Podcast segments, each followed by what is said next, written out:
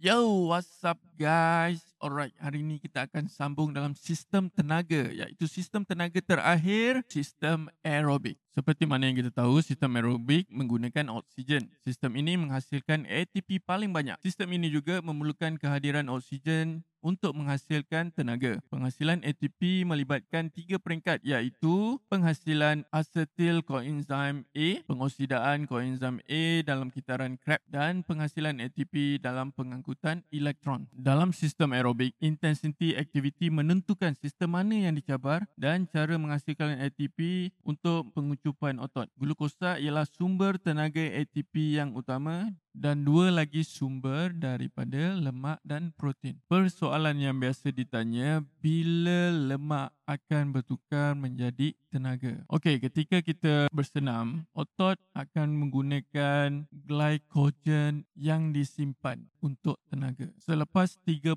hingga ke 60 minit, badan kita akan mula menggunakan lemak sebagai sumber tenaga. Sebab itu dalam program menguruskan badan, kita digalakkan untuk bersenam selama 30 minit ke 60 minit barulah kita akan menggunakan lemak yang tersimpan di dalam badan sebagai sumber tenaga. Okay guys, sekarang kita dah tahu sumber tenaga aerobik. Sekarang kita cuba buat pecahan sistem tenaga dalam acara 5000 meter. Ini contoh sistem tenaga yang digunakan dalam acara 5000 meter. Untuk 10 saat pertama, kita menggunakan anaerobik alaktik. 10 hingga 30 saat peralihan alaktik ke laktik. 20 saat ke 2 minit anaerobik laktik. 2 minit ke 5 minit anaerobik laktik ke aerobik. 5 minit ke atas kita menggunakan sistem aerobik. Alright guys, aku rasa setakat ini saja podcast aku untuk kali ini. Sekian, terima kasih.